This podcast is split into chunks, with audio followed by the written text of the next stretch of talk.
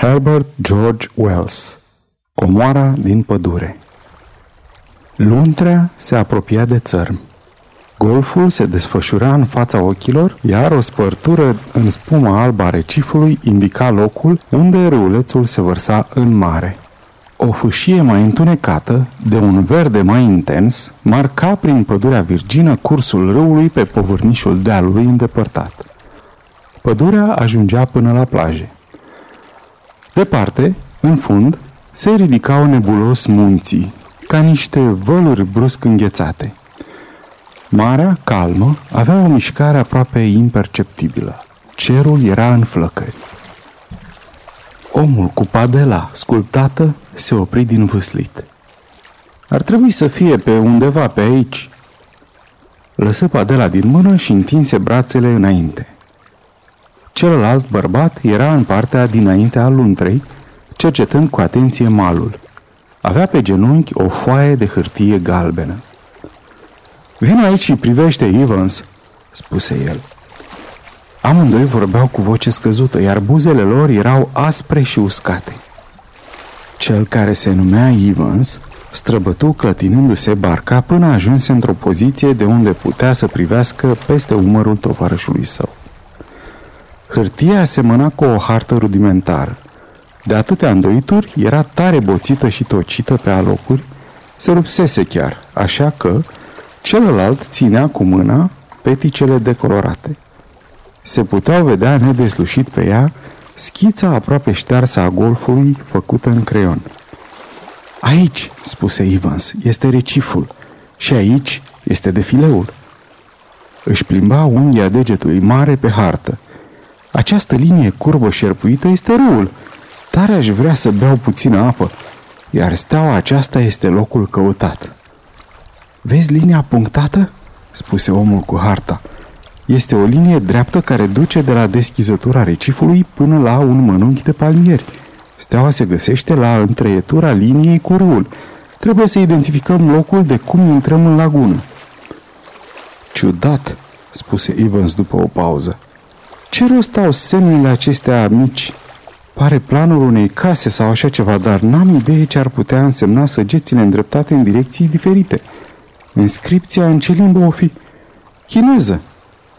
Desigur, era chinez, observă Evans. Ca toți ceilalți, adăugă cel cu harta. Amândoi rămaseră câteva minute cu privirile țintă spre țărm, în timp ce barca plutea încet. Apoi, Evans privi spre padelă. Acum e rândul tău, Hooker, spuse el. Tovarășul său împăduri liniștit harta, o puse în buzunar, trecu cu grijă pe lângă Evans și începu să vâzlească. Mișcările erau molatice, ca ale unui om aproape slăit de puteri. Evans stătea cu ochii pe jumătate închiși, urmărind cum se apropia din ce în ce mai mult digul înspumat de coral de care se spărgeau valurile mării. Cerul era ca un cuptor, căci soarele urcase aproape de zenit. Deși ajunseseră atât de aproape de comară, nu cuprinsese entuziasmul așa cum își închipuise. Era slăit, după cum spunea, din cauza emoției intense, a luptei pentru a pune mâna pe plan și de lunga călătorie în noapte de pe continent într-o lunte ușoară, fără provizii. Încerca să se trezească din toropeală, îndreptându-și gândurile spre lingourile despre care vorbiseră chinezii, dar nu reuși.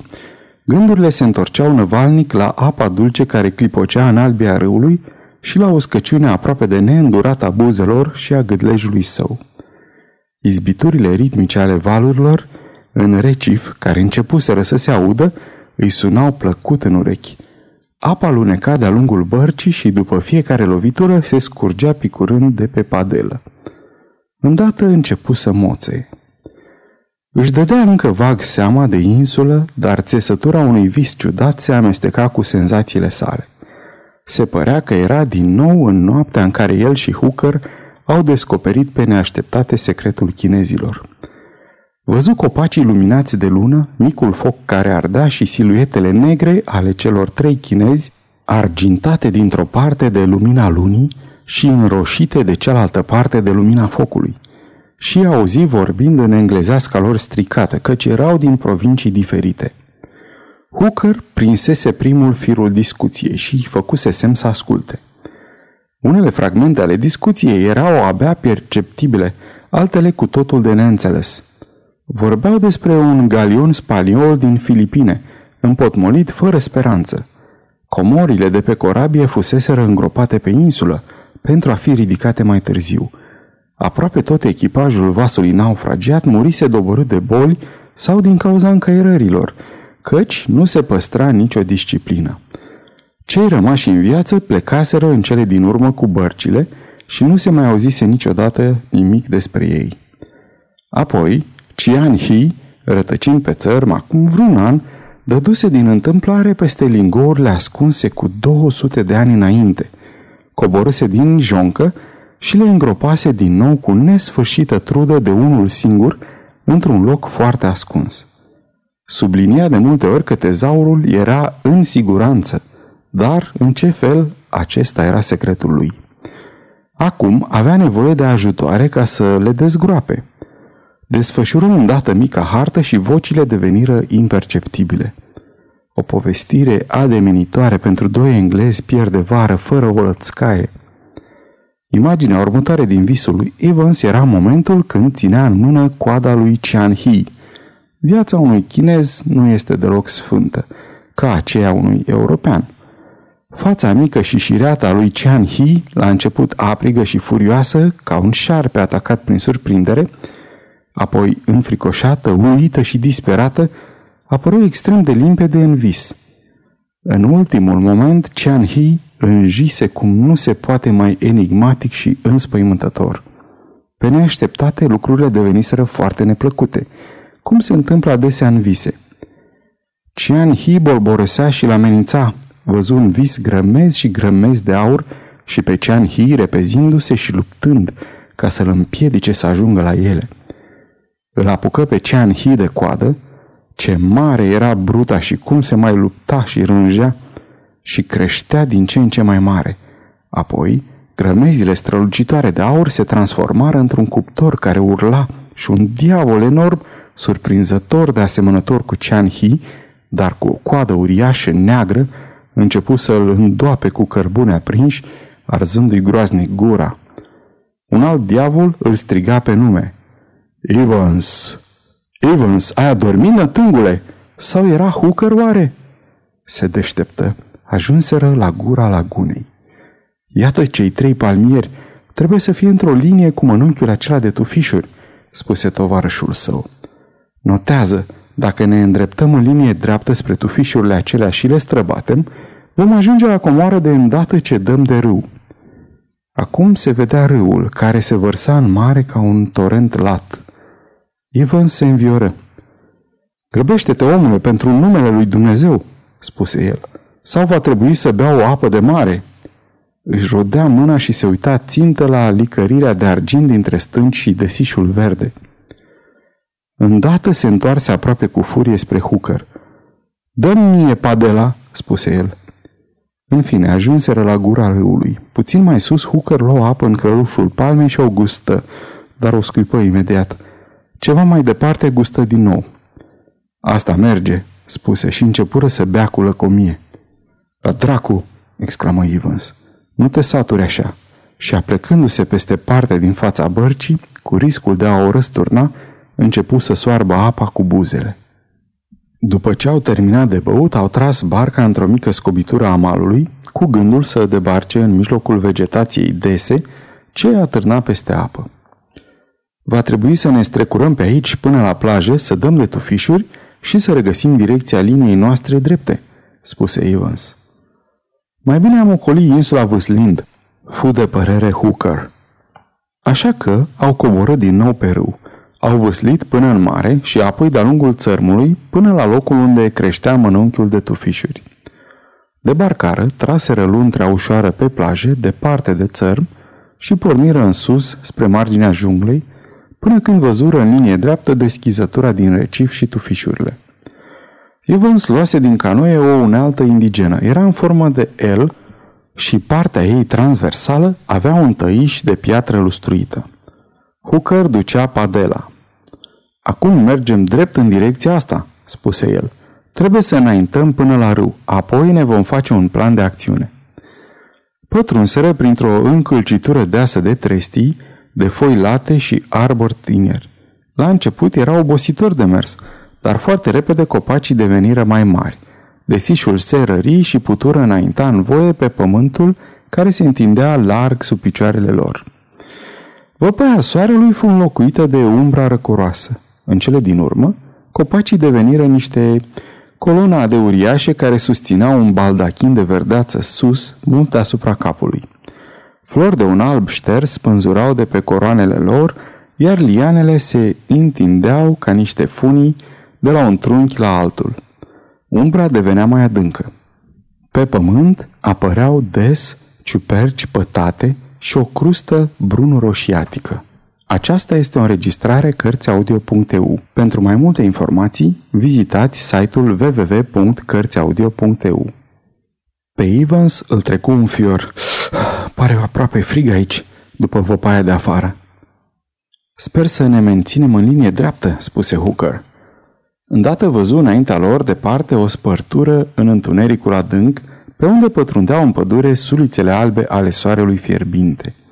O vegetație de un verde strălucitor și flori colorate acopereau pământul. Apoi auziră vâjitul apei. Ăsta e râul, trebuie să fim aproape de el, constată Hooker. Lângă malul râului vegetația era deasă. Plante mari, necunoscute, creșteau printre rădăcinile arborilor uriași și își desfășurau rozetele gigantice în evantaie verzi spre fâșia îngustă de cer. De tulpinile însorite atârnau multe flori și un fel de liană cu frunze strălucitoare. Pe apa iazului lat și liniștit, peste care își aruncau privirile căutătorii comorii, pluteau frunze mari, ovale, cu o floare ca de ceară alb trandafirie asemănătoare cu nufărul. Mai departe, unde râul făcea o cotitură, apa începea brusc să spumege și să vuiască formând o cascadă. Ei, ce facem?" întrebă Evans. Ne-am abătut puțin de la linia dreaptă," răspunse Hooker. Era de așteptat.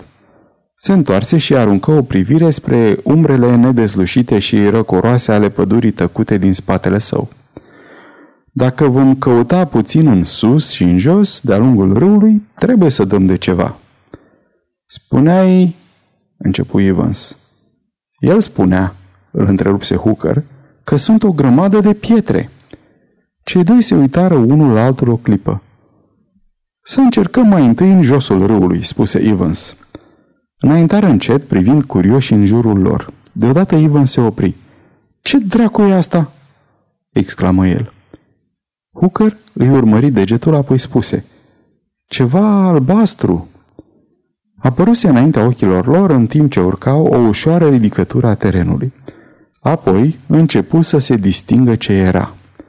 Înaintarea cu pași grăbiți până când corpul cu mâna și brațul răsucit deveniră vizibile. Strânse mai puternic unealta, era corpul unui chinez întors cu fața în jos. După cum zăcea prăbușit, nu încăpea îndoială că era mort. Cei doi oameni se apropiară unul de altul și rămaseră cu ochii țintă la cadavrul prevestitor de rele. Zăcea într-un luminiș printre copaci.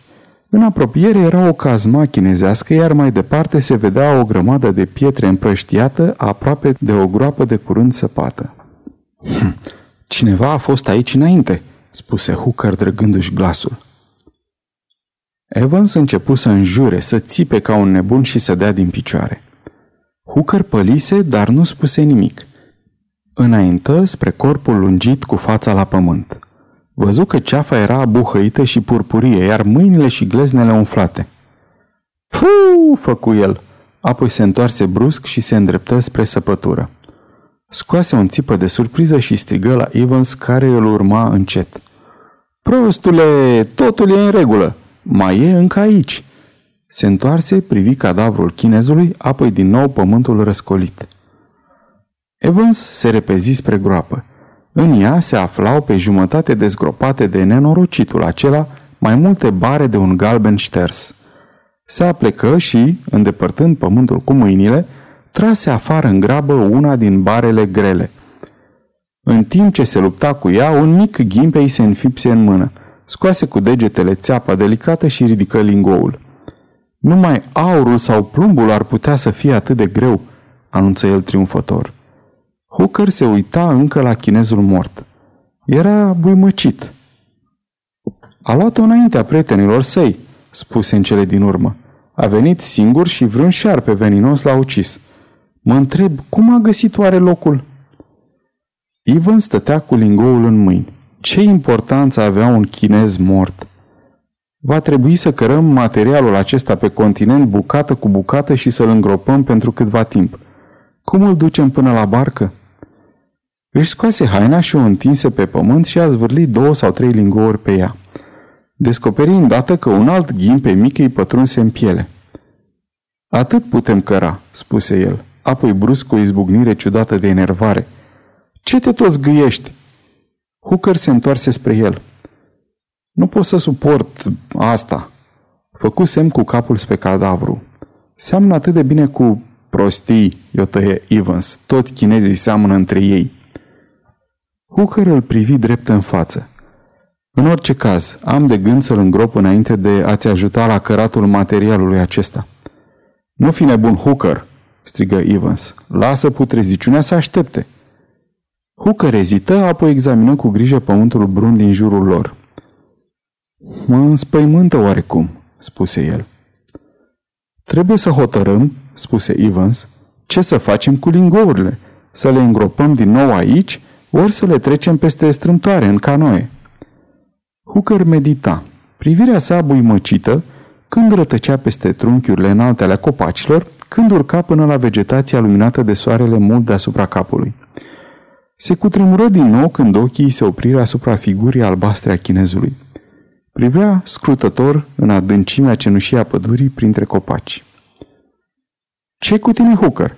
se miră Evans. Ți-ai pierdut mințile?" Hai în orice caz să scoatem aurul de aici," murmură Hooker.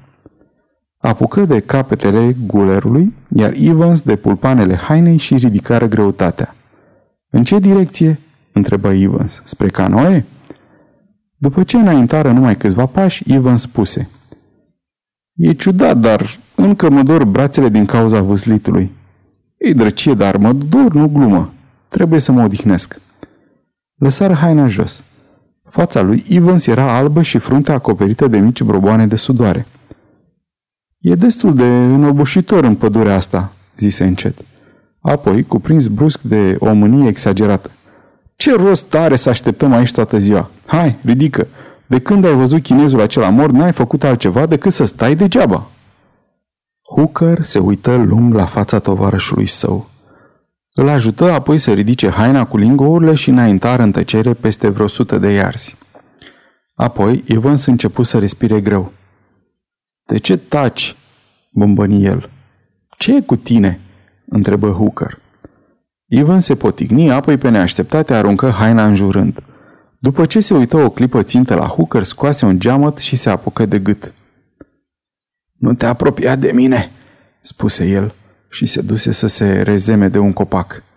Apoi cu o voce mai hotărâtă. Lasă că îmi trece îndată. Curând, încleștarea sa de copac slăbi și alunecă încet în josul trunchiului până când se chirci grămadă la rădăcină.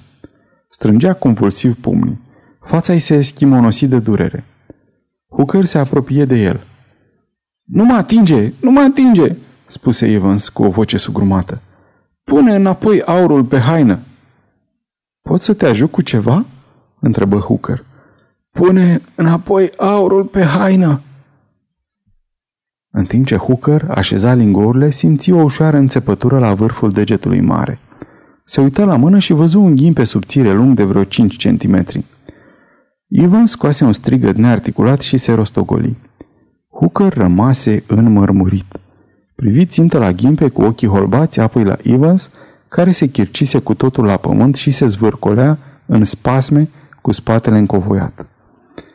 După aceea își îndreptă privirile printre coloanele copacilor și rețeaua de liane spre locul unde, în umbra cenușie întunecată, se zărea încă nedezlușit corpul îmbrăcat în albastru al chinezului. Se gândi la linioarele din colțul planului și înțelese dintr-o dată. Doamne, ajută-mă!" strigă el. Ghimpii erau asemănători cu cei pe care daiacii îi otrăvesc și îi suflă apoi printr-un fel de tuburi.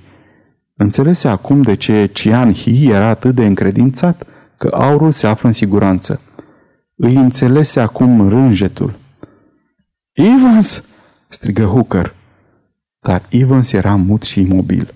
Numai membrele ei se contractau spasmodic, îngrozitor. O tăcere adâncă se întinse asupra pădurii. Apoi Hooker începu să sugă cu furie mica pată roz din vârful degetului mare, luptând să-și salveze viața. Simți îndată niște dureri stranii în brațe și umeri și îi veni greu să-și îndoaie degetele. Atunci înțelese că subtul nu era de niciun folos. Încetă brusc să mai sugă. Se așeză lângă grămada de lingouri, rezemându-și bărbia în mâini și coatele pe genunchi și rămase cu ochii țintă la tovarășul său, ale cărui membre tot se mai contractau. Rânjetul lui Cian Hi îi apărut din nou în minte. Durerea surdă îi se răspândi spre gât și se intensifică încet. Departe, deasupra sa, o adiere ușoară stârni frunzișul și petalele albe ale unei flori necunoscute începură să cadă plutind prin întuneric. Sfârșit. Vă mulțumim pentru audiție și vă rugăm să vă abonați la canalul nostru de YouTube pentru a fi la curent cu noile înregistrări pe care le publicăm.